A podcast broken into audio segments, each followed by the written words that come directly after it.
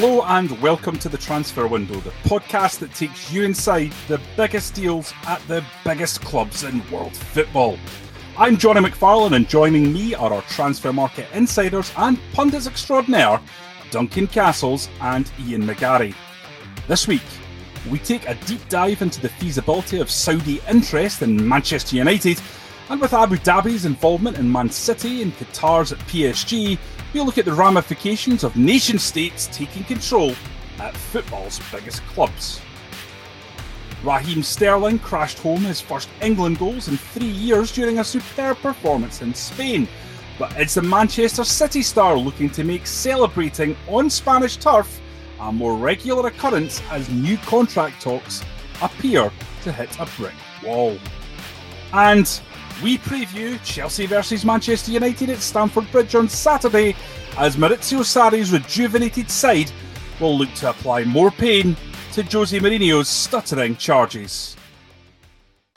Okay, guys, we're going to start today with some extremely interesting news from behind the scenes at Manchester United.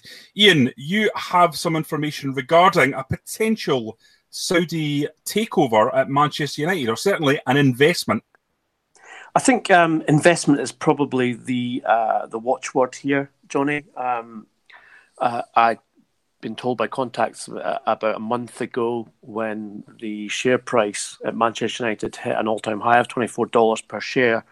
Um, that the reason for that was there were rumours in the financial markets about uh, an investment in the club. Now, what I'm told is that the Glazer family, particularly Avram and Brian, who are the co uh, ch- uh, chairman of the club, are keen to um, indemnify some of the debt which still exists, um, partly from the original takeover, but more from non voting share issues and bonds since then, which come in around £460 million and restrict somewhat the trading of Manchester United in terms of cash flow and um, uh, trading limits on what they do regarding expenditure. Now, if they indemnify, and by that I mean they, they allow inward investment in the company, probably uh, and most probably in the shape of non voting rights, and that's shares, then they can write off some of that debt, pay back the loans that they took out, to hedge funds, etc., uh, which frees up cash flow, which, in terms of what Manchester United as a football club means, that there will be, and let's face it, Manchester United is not a poor club, we know that, but there are certain restrictions regarding recruitment of players, etc., etc., and wages paid. They would be able to um, potentially look at signing a marquee player for a record transfer fee in the next uh, two windows, although obviously more realistically in the summer window because, as we know from experience, people do not spend 100 million plus in the January window unless you're Barcelona and Philippe Coutinho. So, I think interesting news for Manchester United fans in that sense that um, this uh, Saudi Arabia interest from um, we know the the uh, the crown uh, prince um, uh, Mohammed bin Salman, who uh, will entertain uh, Avram Glazer in Riyadh next week at a World Economic Conference. Uh, I think it's very um, poignant that there have been meetings, at least three in the past six months, and said another one which will take place next week. I don't think the Glazers are necessarily looking to sell Manchester United, as has been mooted in some reports. I'm not sure that's the case. Uh, I don't think that they are ready to sell just yet, despite the fact the club is valued upwards of three billion pounds when um, and that represents a, a 300% plus profit for the Glazer family uh, in terms of the, the price that they paid for the club. Um, but um, in terms of Jose Mourinho, in terms of Manchester United fans, in terms of the team, uh, any inward investment which happens in the next few weeks or months would free up significant amounts of money to be invested in the team. I would suspect uh, in the summer window of 2019. Yeah, I think um, I think when you, you talk about the, the sale of Manchester United, um, which is a, a story that um, flares up probably on an annual or a biannual basis, you've got to you've got to break it down into its constituent parts. Um, the Glazers uh, see Manchester United as a money making exercise. Um, they take, well, the last set of accounts, they took £22 million in dividends out of the club. Um, there's another, I think, in the last set of accounts, there's about 20, another 22, 23 million pounds being used to pay interest payments. So you've got um, there 45 million pounds of, of profit um, on the club each year. Um, as Ian points out, uh, the club has hugely increased in, in value, as most major football clubs have during the period of the Glazer ownership. So its stock market value is over three billion pounds at the moment. Where uh, a, a, nation, um, and and probably you're only looking at nations now that are are, are capable of of buying clubs like Manchester United uh, to come in and try and buy all it wouldn't be 3.1 billion they'd be looking at. The, the Glazers would, would expect a significant premium on that price for, for a takeover. So you're probably looking at four, five billion. There's no indication that I've heard um, that the Glazers um, have been actively trying to sell the club, are looking to sell the club. Um, I wouldn't rule out that were such a, a phenomenal offer to come along, that it could interest them because instead of taking that, uh, that annual, um, you know, 20 million or so in dividends and seeing the the, the uh, overall value of the club increasing year by year, they could cash in and take billions out in one go. Um, but if you look at the way they've they've dealt with their ownership of the club over the last um, you know five six years, it's been to put a small chunk of it in in the hands of other investors. So I think there's 20% has been sold on the American stock market um, for substantial sums. Again, that, that all goes to the Glazer family. The, the returns on that have all gone to the Glazer family. Um, but they've done it while retaining all the voting rights for themselves. So the classes of shares that they, they've, had, they've allowed to go onto the open market don't have um, directorial or voting control over the direction of Manchester United. So uh, a predator investor buying them would it would make no, no difference to them in terms of um, being able to take over the club because they have to still get hold of the Glazer shares to do that. So they, they've, um, they've milked uh, the club in two ways essentially. Um, the the, uh, the dividends off the year, yearly profits and by selling a small percentage without affecting uh, the security of their ownership. Um, why would Saudi Arabia want to buy Manchester United? Well, um, the, the, the, most coherent suggestion is that the Saudis have looked at what um, Abu Dhabi has done with Manchester City and what Qatar has done with Paris Saint Germain. Um, and see it as a viable strategy for themselves. So, buy a football club for um, political and public relations purposes. Use use the club to promote the name of your country, as Abu Dhabi has done with Manchester City, and to give yourself um, some leverage internationally by being involved, um, blatantly involved in the most popular sport in the world, um, and having a uh, an important cultural chunk of a country, and that's you know you can't describe Manchester United as anything else than that. It's uh, it's an important part of English British culture, the biggest, most uh, popular football club there. Um, it's not financially a massive um, uh, concern in terms of the, the, the, total economy, but it has it's in the newspapers, it's on the television, it's on the radio every day. So you own that football club, you have a presence that you cannot get from any comparably sized um, other business. Um, the, the the noises from Manchester United are that they don't intend to sell, um, and that there hasn't been um, an offer for the club. I think it's probably not coincidental that uh, Saudi Arabia feel as the story has come out at a time in which Saudi Arabia is in a is in a particularly difficult political place, um, with uh, reports of uh, the uh, killing of a an anti um, uh, monarchy journalist in the Saudi embassy in Turkey, which has forced um, the American and British governments to um, to take that accusation very seriously. So that might not be coincidental that that's happening now. I'd be very surprised if it was to turn into a full takeover. I think it's clear that uh, that um, the Glazers have links with Saudi Arabia and have encouraged those links. And you can go on the Manchester United website and see uh, an article from last year about strategic partnership uh, Manchester United have set up with the Saudi Arabian government to promote football in Saudi Arabia, and it's um, it's described in quite proud terms. As Ian says, um, member of the Glazer family is due to go to Saudi Arabia next week, so the the links are there.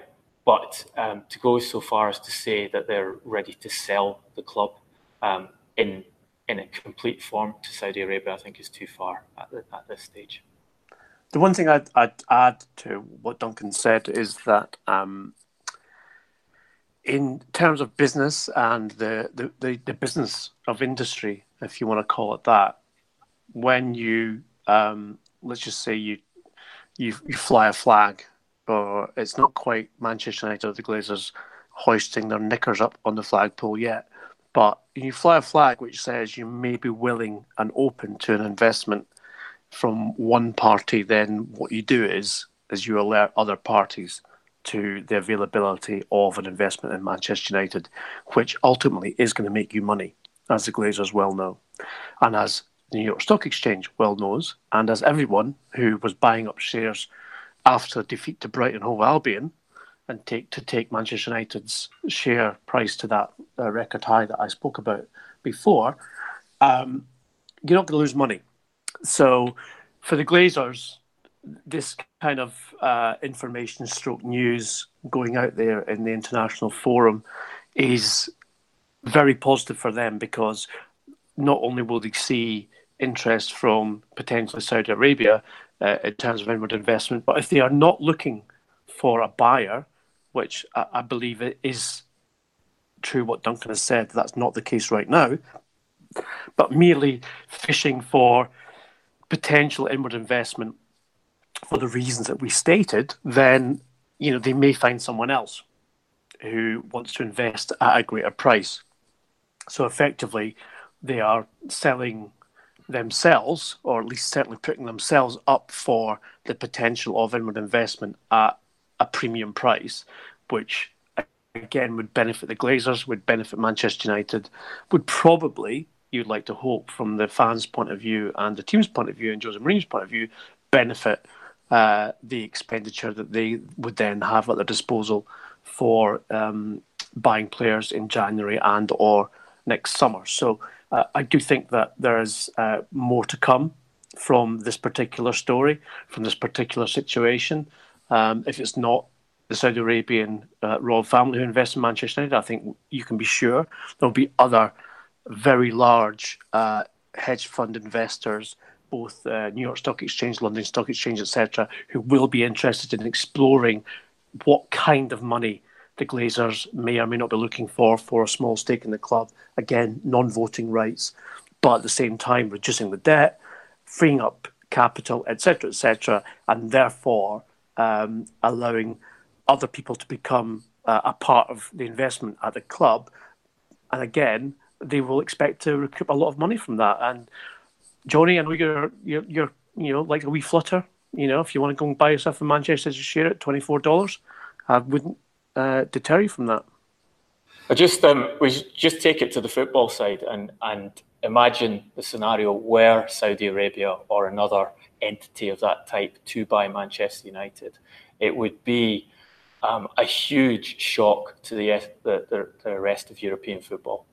Um, Abu Dhabi if they'd had the option to buy Manchester United when they bought Manchester City, would have bought Manchester United. Qatar, if they'd had the option to buy Manchester United when they bought Paris Saint Germain, would have bought Manchester United. Why? Because Manchester United are with Real Madrid. It's either them or Real Madrid who um, perpetually have the biggest revenues in European football. Manchester United almost always make a profit. Uh, their wage to turnover ratio is usually 50% or below. Uh, they, I think they have the second highest commercial revenues in world football. Uh, David Conn did an article recently um, where he was talking about the Glazers taking over a billion uh, pounds out of Manchester United during the same period as which Abu Dhabi put over a billion into Manchester City. Now, imagine Abu Dhabi, for example, or Saudi Arabia buys Manchester United and adds that financial, wipes out the debt uh, of Manchester United, which would be easy for them to do, um, wipes out the need to make a profit, and starts um, boosting their uh, potential to sign footballers and uh, pay them higher wages by uh, injecting capital into the club in the same way that Qatar and Abu Dhabi have done with Manchester City and PSG. The club would have way more financial uh, firepower than any other team in Europe. Um, and you'd really be looking at a, a, serious problem with competitive balance within European football because if they could ally that um, that uh, firepower on the pitch to uh, a more coherent, sensible management structure, then they're going to have a huge advantage over their rivals. So um, it's something not just to pay attention to for other clubs, but to be seriously wary of. And they really should be hoping that the Glazers remain in situ because um, it's far better for them to have a Manchester United kind of um, with big debts and with uh, uh, American owners who don't always make the right decisions from the football perspective than it would be to have a club who had no debts like Manchester City and owners who, like Abu Dhabi, have, have been very logical, uh, strategic, and effective in appointing good people to the key positions in a football club and, and year on year making their team more effective on the pitch. Ian, know, we seeing the future here uh, in a way because we've got PSG with Qatar, Man City, as we've already discussed with Abu Dhabi. We've had Chelsea and Roman Abramovich in terms of um, an oligarch coming over. What I'm driving at is clubs that are taking over for political means rather than mm-hmm. necessarily for the joy of football. Is that a, a, worry for the future of our game? I'm not sure it's a worry, Johnny. Um, I would say that to translate the financial speak, which I know uh, you know can we can sometimes get bogged down in, but it is important to articulate, um, you know, what happens in business because it is unequivocally related now to to what happens in football. Is that if Saudi Arabia had been in charge, uh, or sorry, had, had been in possession of ownership of Manchester United two years ago, then there is no doubt in my mind uh, that Neymar would have signed for Manchester United and not for Paris Saint Germain because they would have had the financial wherewithal, uh, both for the fee and the contract. I'm not saying Manchester didn't have it. I'm saying the Glazers would not sanction it um, because they want the club to make a profit because the profit means that they get their dividends, etc., etc. When you've got a benefactor like Abu Dhabi, like Qatar, like Roman Abramovich, then the need for profit becomes much less uh, of a, a factor when you decide to spend money. And uh, politically, I think you're absolutely right in saying that um, football clubs, major football clubs, um, are increasingly becoming um, a, a, not I would say a, not a pawn exactly because obviously we still have um, regulation in terms of UEFA and FIFA as well as the fact that these clubs have to uh, conform to um, financial fair play, etc. But what you do have is you, when a state-owned club, effectively, which is PSG and Manchester City, they do have access to almost uh, infinite um, finances, um, which are then regulated uh, in the way that we spoke about. However, Manchester United do not operate in that way right now um, because the Glazers need and want to make money for themselves and their family. Um, but if you put Manchester United into that same situation as PSG and Manchester City find themselves in, and in a way Real Madrid, because remember, you know, a few years ago when Real Madrid were in incredible debt, etc., etc., the Spanish government weighed in and bought their old training ground for a ridiculously overpriced amount of money, which cleared Real Madrid's debt and effectively led them to transfer um, their training ground to what is now the Ciudad Deportiva, which is a state of the art um, facility uh, uh, elsewhere in the suburbs of Madrid. But the Spanish government were the ones who effectively funded that, and Barcelona and other clubs in La Liga cried foul at that. But of course, because it's Real Madrid, then you know basically those protests get drowned out uh, because uh, you know, Real Madrid is essential to the core of uh, the culture of, in Spanish life, uh, not never mind football. So the establishment club, Ian. Yes, absolutely, Johnny. An establishment club, and Manchester United are an establishment club, whether they want to be called that or not. And as we saw with the protest by fans against the Glazers many years ago now, um, it just it just goes away like it does with Real Madrid because I, I was once told by a very powerful football administrator who I, I won't quote, but was involved both in FIFA and UEFA that if there was any business that he would invest in because it could never ever go out of business, would never become bankrupt, it'd be Real Madrid or Manchester United. Because the name itself carries so much weight, so much history, and so much power that whatever happens, no matter how recklessly they spend, and if you look at clubs like, you know, and I wouldn't say they're comparable, like Leeds United, who went, you know, went down the divisions, etc., after reckless spending sprees. Um, One close Ch- at home well, exactly. Yeah. Well, yeah, indeed. Rangers Football Club as well. Absolutely. And, and, and who would be regarded as an establishment football club.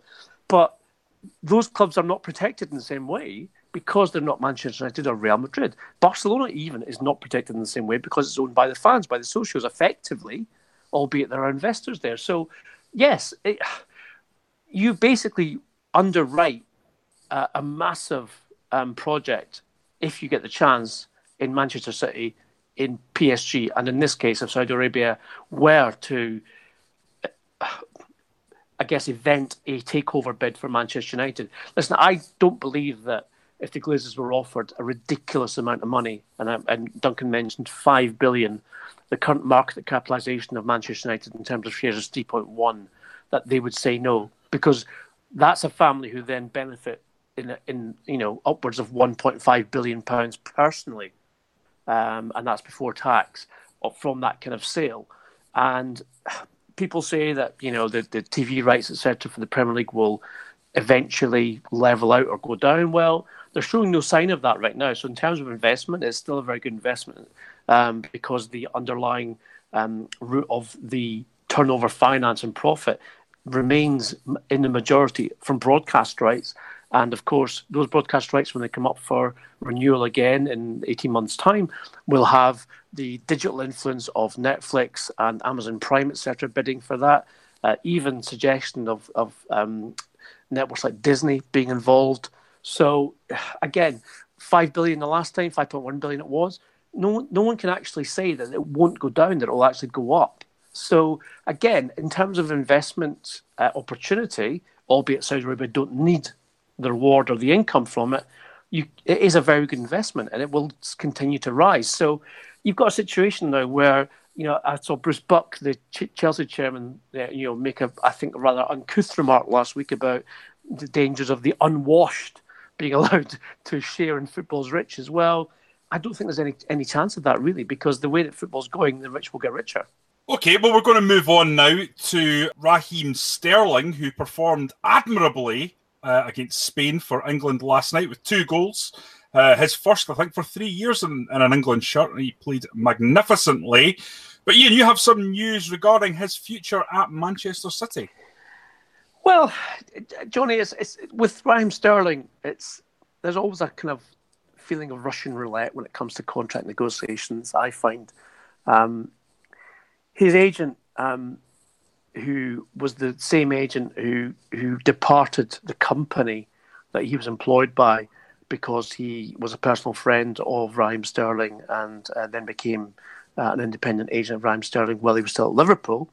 Um, decided when the contract negotiation with uh, Anfield came up to to play a, a, big gamble, and that was to say, well, unless you make us the best paid player at the club, and remember this is at a time when Luis Suarez was scoring 35 goals per season, then we're off somewhere else. And that, as we all know, the, the protracted and, and sometimes uh, cantankerous negotiation tactics where Sterling gave a very, um, I think, uh, unguarded, but also very, uh, let's just say, um, not silly, but but certainly um, he should not have said some things he said about his pay at Liverpool at the time because um, it just it grated on the people who pay season tickets at Liverpool at the time.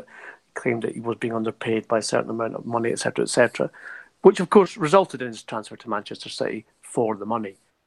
Um, a lot of people, football people, certainly a lot of people I spoke to, coaches, um, even player managers, etc., etc., believed that Sterling's football development would have been better suited to staying at Anfield at the time. Now, retrospectively, we can't say that's the case because he's been a massive success at Manchester City. Uh, the player there with most assists uh, last season in the Premier League, uh, a goal scoring record, which was, again is impressive as well.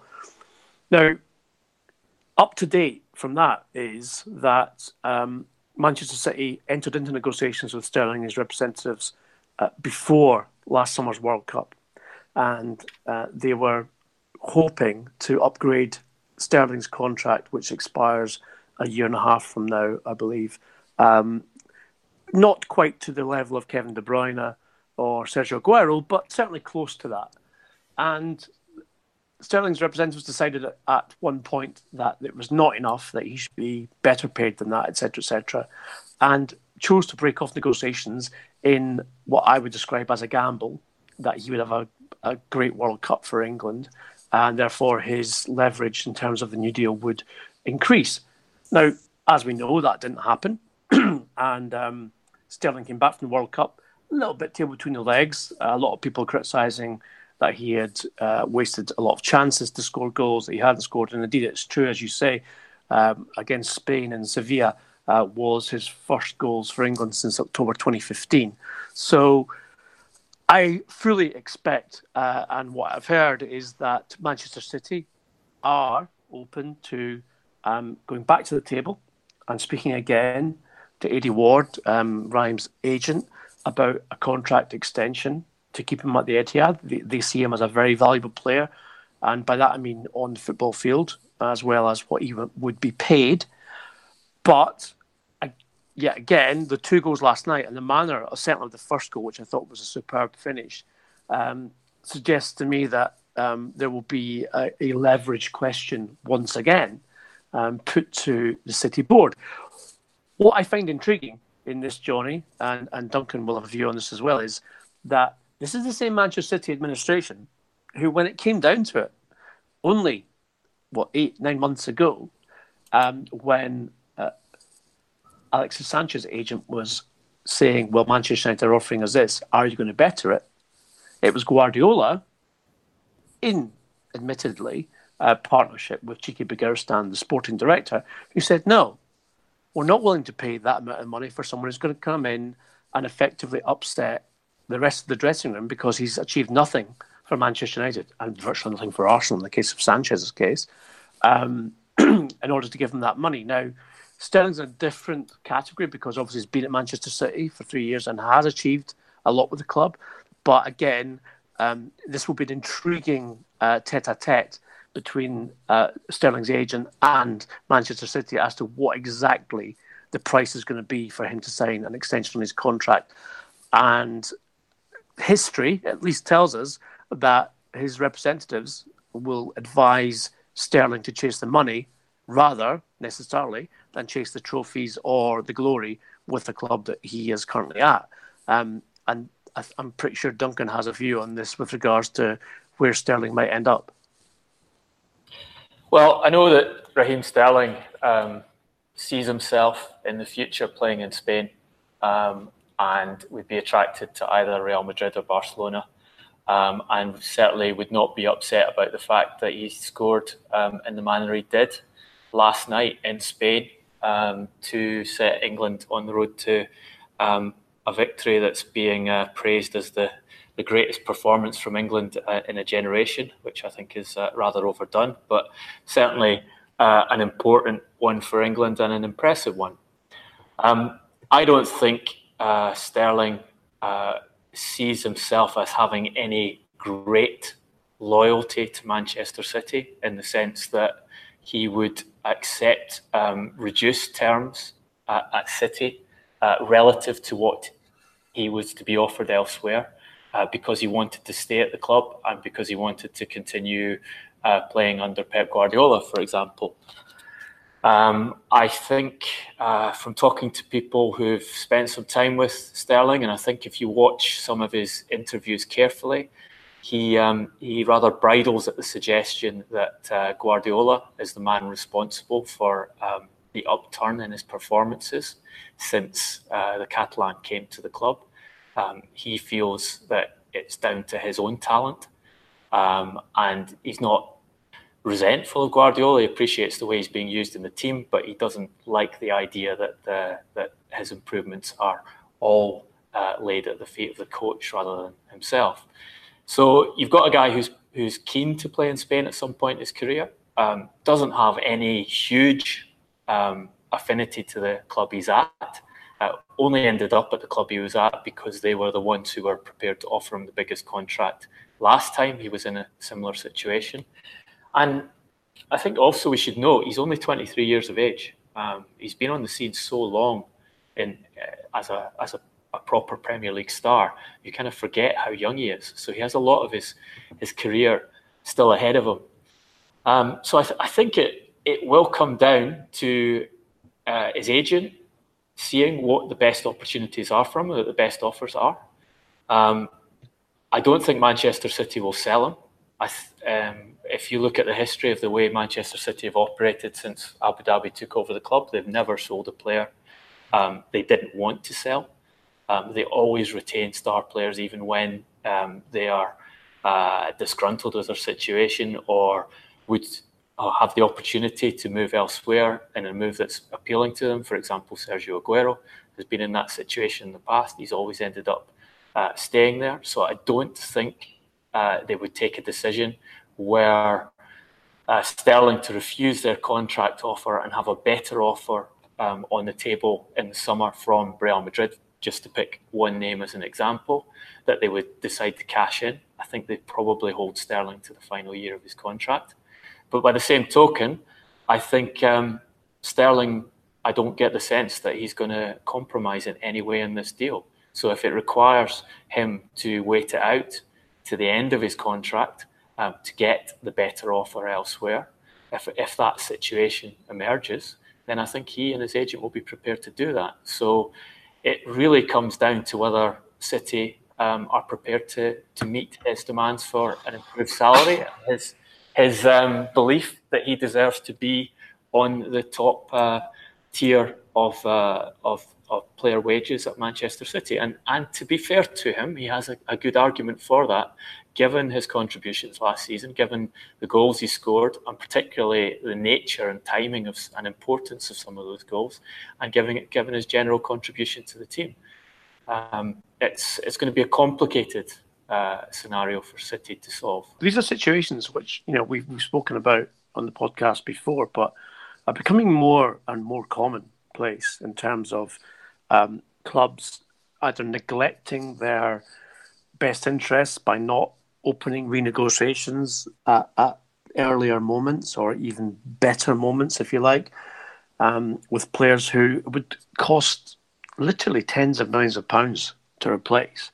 And in Sterling's case, uh, he moved for around fifty million pounds from Liverpool.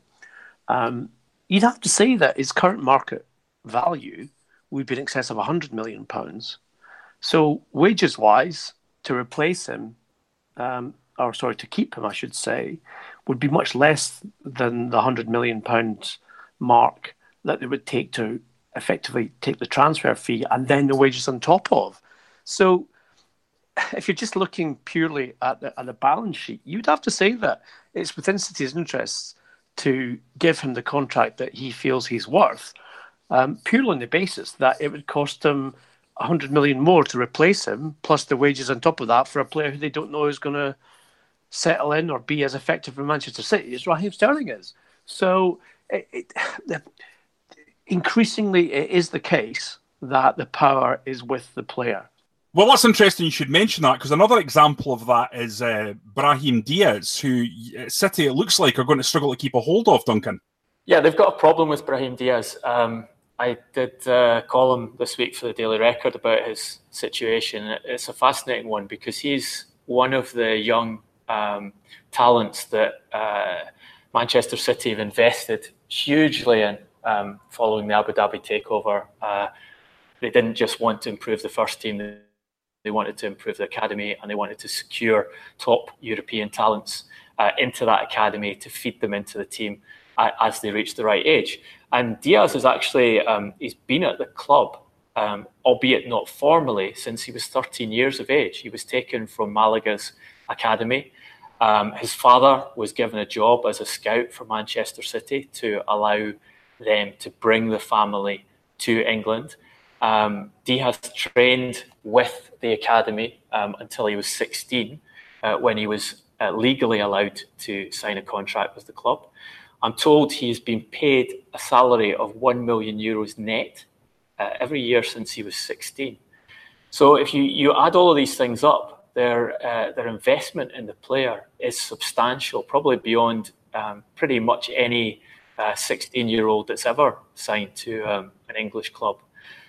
Um, they also he's also uh, represented by Pep Guardiola's brother Pere, so you would think that given all these things, the investment in the family, in the club, having the agent um, being the brother of the manager, that that would be a safe situation for them. Actually, it's not. He is out of contract this summer. Um, he's not uh, making any rush to sign a new contract. I'm told that there is significant interest um, from across Europe uh, because this is the kind of player that most top clubs are targeting now a super talented attacking player um, who they know uh, there's parallels with the Paul Pogba situation at Manchester United, and that they know that they could sign him uh, not quite for free, but for minimal uh, FIFA mandated uh, training compensation, so a couple of hundred thousand euros, which means that they could pay um, upwards of 10 million euros as a signing on fee to the player um, or commission uh, to the agent or, or payments to the father, as well as uh, massively increasing his wages in the same way that Juventus took Paul Pogba out of Manchester United uh, at the end of his uh, first professional contract with the club. Um, and the, the problem Manchester City have not it's not simply that there are other suitors and other suitors prepared to pay big money. It's that he doesn't see a clear path into the first team at the moment. Um, if you look at the numbers uh, since Pep Guardiola got, got to the club, only one um, academy player has started a Premier League match uh, for Guardiola. Kelechi Iheanacho was sold uh, the subsequent summer. Brahim Diaz has made five Premier League appearances for uh, Manchester City under Guardiola, but they've all been kind of token end of game appearances, uh, totaling 50 minutes playing time. And he's he's in a position as a number 10 someone who plays in that second line of attack, which Manchester City are, are incredibly richly stocked with. So we talked about Raheem Sterling. Um, they just bought Riyad Mahrez for a, a huge fee. Leroy Sané um, uh, the previous year. Uh, they have Kevin De Bruyne, albeit he doesn't play in that position anymore, but that was the position he was signed to play. Could play there again. Bernardo Silva, David Silva. It's it's probably the toughest area of the team to break into. And um, Diaz's uh, calculation then has to be: Do I stay at a club where um, it's not that he's unhappy with with the way he's being dealt with, or, or or working with Guardiola? He talks very positively about Guardiola as a coach, but do I stay there and not have a guarantee of playing first team football, or do I need to move somewhere where I know I'm going to be on the pitch where where you only properly develop as a top footballer is when you get that playing time. And it's not just Brahim Diaz. Manchester City have already lost Jadon Sancho, who, who made his debut for England the other night, um, a year ago to Borussia Dortmund in similar circumstances, albeit they sold him. But it was the player uh, pushing to leave because he wanted playing time. And they've got an issue with Phil Foden, who I suspect will stay because he's a Manchester City fan. Um, Duncan, but, just to jump just to jump in before we start talking about Foden, why on earth has Diaz at 19 not been put out on loan? They wanted to loan uh, Diaz to Girona, um, which is obviously the club that Manchester City um, co-own with Pere Guardiola, Pere Guardiola this summer, but he didn't want to go to Girona on loan. So he wants he he feels he should be playing for a bigger, more important club um, than Girona. We should uh, point out as well that this is an issue which um, is prolific across, especially the top six Premier League clubs, and one of the sort of uh, most significant examples of a player whose progress has been stunted by lack of game time, albeit he's had loan spells, is Ruben Loftus-Cheek at Chelsea, who was taken at a similar age uh, to the Chelsea academy, paid very similarly that Duncan has described. Uh, that Diaz has been paid and, and his family, etc., etc., have been looked after, houses bought, etc., and played for England uh, in the World Cup last summer, and yet stayed at Chelsea in the hope of getting starting place at the start of this season. And he's a lot older than Diaz. I think Loftus Cheek's now 23, um, and yet has yet to appear for Chelsea in terms of a starting place in the Premier League this season. And it's not it's not unusual. Unfortunately, this is not an unusual situation in this country because of the pressures of success and everything else. And young players do not get many opportunities to, to prove themselves. Certainly not enough in terms of consistency of appearances. Um, it's the you know uh, little cameo here or there, or as Duncan said, you know, ten minutes at the end of a match, which has been comfortably put to bed, etc., etc. And it must be incredibly frustrating for a player who's got a lot of talent, who is performing very, very well um, in his academy team or in training or everything else, to not be allowed the opportunity to show what he can do at first team level. And it is stunting the development of players, whether they're English or or not. That's not the point. The point is that there's a lot of talent in the Premier League, in the academies or in the under 21s or 23s, which is not being allowed to show what they can do or develop sp- properly, I would say, in the competitive environment of the Premier League.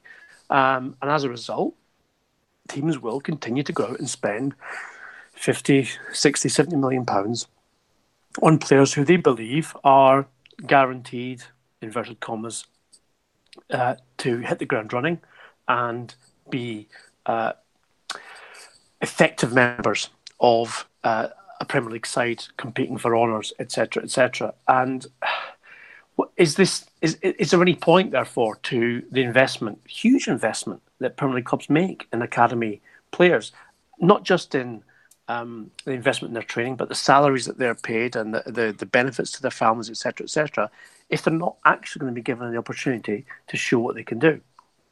Okay, moving on to this weekend's clash between Chelsea and Manchester United at Stamford Bridge, a 12.30 kickoff on Saturday. Duncan, what is your take on how this game is going to unfold? You've got Sarri, who's had a terrific start at Chelsea. He's got the team playing fantastic football. And Mourinho, who, well, I think we've uh, discussed in detail the situation at Manchester United. How do you see this one going? Um, I think it's a fascinating game. As you say, Sarri has the team playing really well. He has the team uh, extremely optimistic. Um, uh, I think I don't think I've seen so many interviews with uh, players under a new manager talking about how how great it is playing for them, how much they're enjoying it, and possibly that's got a lot to do with the fact the last manager was Antonio Conte, who who, who bored them rigid with his uh, training methods and um, and uh, basically was picking fights with everyone in, in the club for the last his last uh, year there. But still, it's clear that Sarri. Um, Sarri has a personality about them that appeals to the players, and they like playing his football. And, and it's not surprising because it is um, it's a high risk style. Um, he's asking them to do things that they Conte wouldn't have allowed them to do, and uh, Jose Mourinho wouldn't have allowed them to do in most circumstances.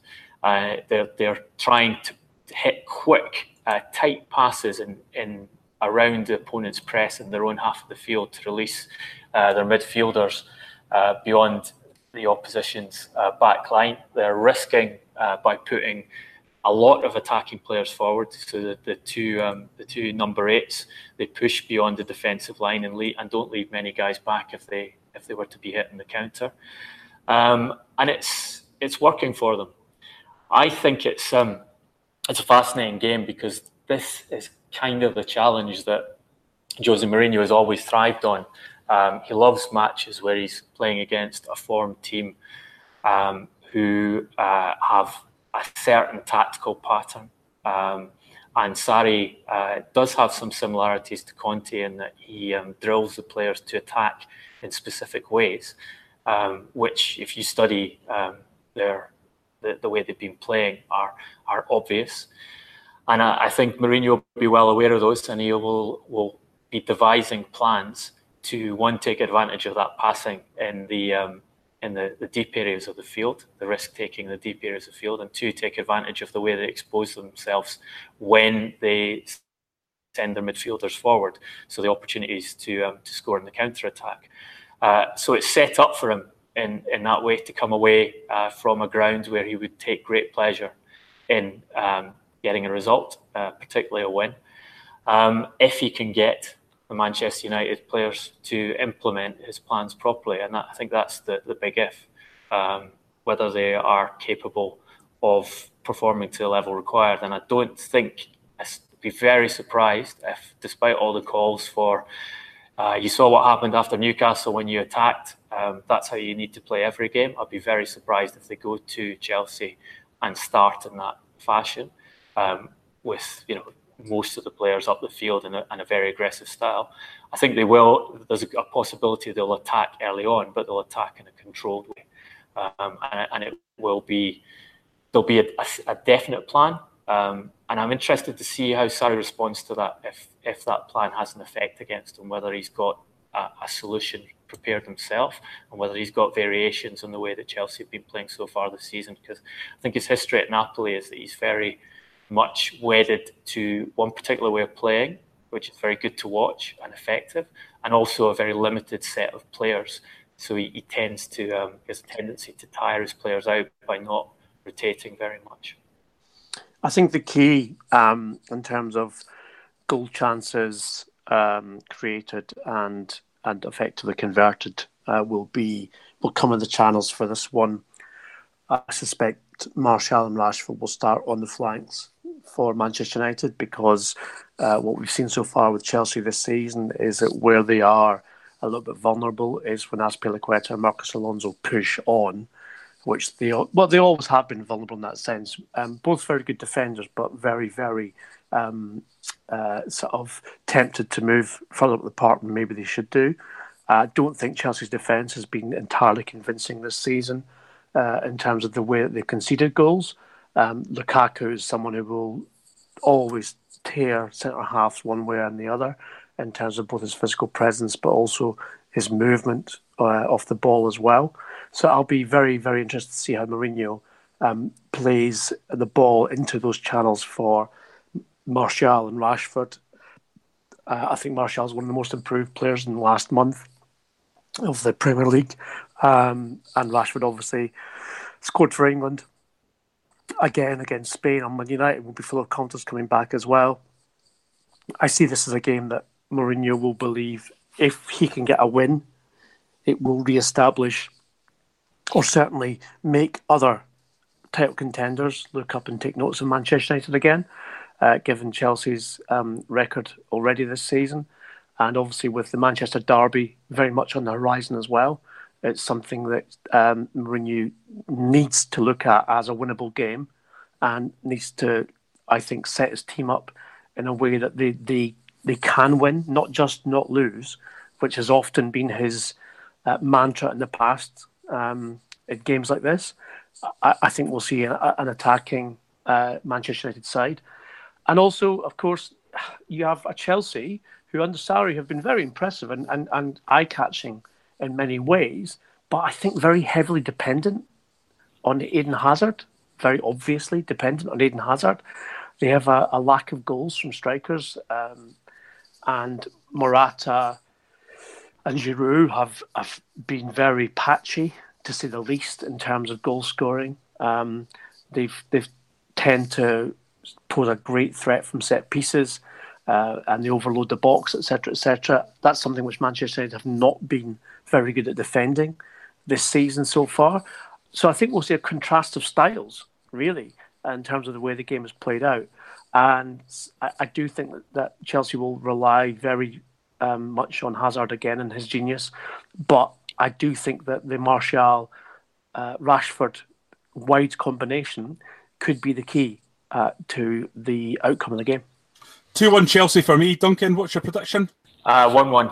Ian? 1 0 Manchester United.